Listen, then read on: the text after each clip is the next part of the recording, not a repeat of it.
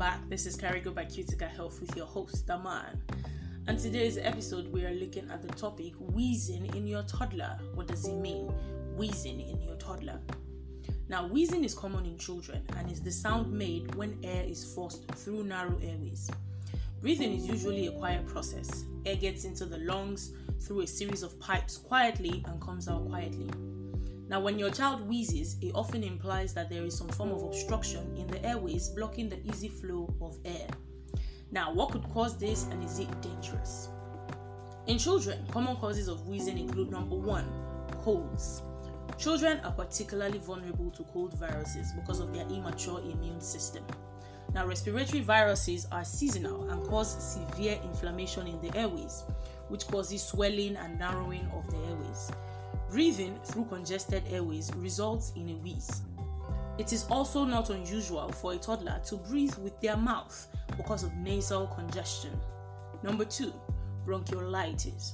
Bronchiolitis is also an inflammation of the airways caused by respiratory viruses, typically one called respiratory syncytial virus. This virus triggers an immune response in the airways that makes them swell and secrete lots of mucus.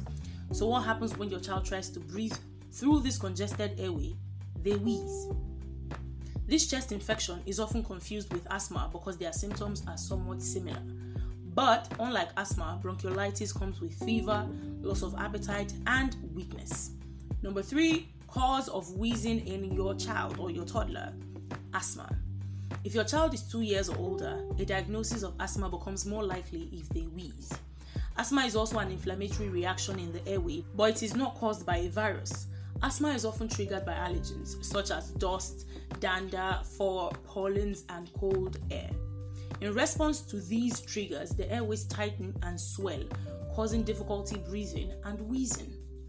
Now, while only your doctor can confirm a diagnosis of asthma, the diagnosis is more likely if the wheeze starts after your child is exposed to these triggers and if it comes without other cold symptoms such as runny nose, fever, and malaise.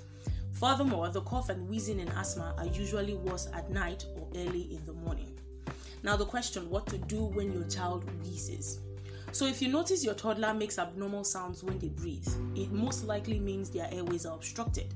Visit your child's doctor for an examination and blood test to figure out what might be causing the symptoms.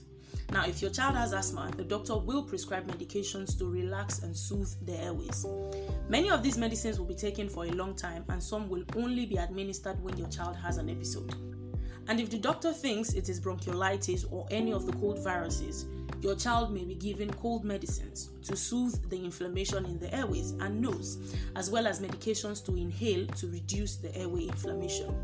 Your doctor will also advise you to watch for possible triggers of wheezing if it is a recurrent symptom. Avoiding these triggers should keep the symptom away. Also, plan to take your child for the yearly flu shot when it is due to reduce their risk of catching the flu virus. Thank you so much for joining me today. That is all I have for you. Now, for more information on health related topics like this, simply log on to www.cuticahealth.com. That is C U T I C A health.com. And for more episodes like this, find us on your podcast platforms like Spotify, Amazon, and Apple Podcast at Carigo by Cutica Health. I hope you always stay alive, healthy, and kicking.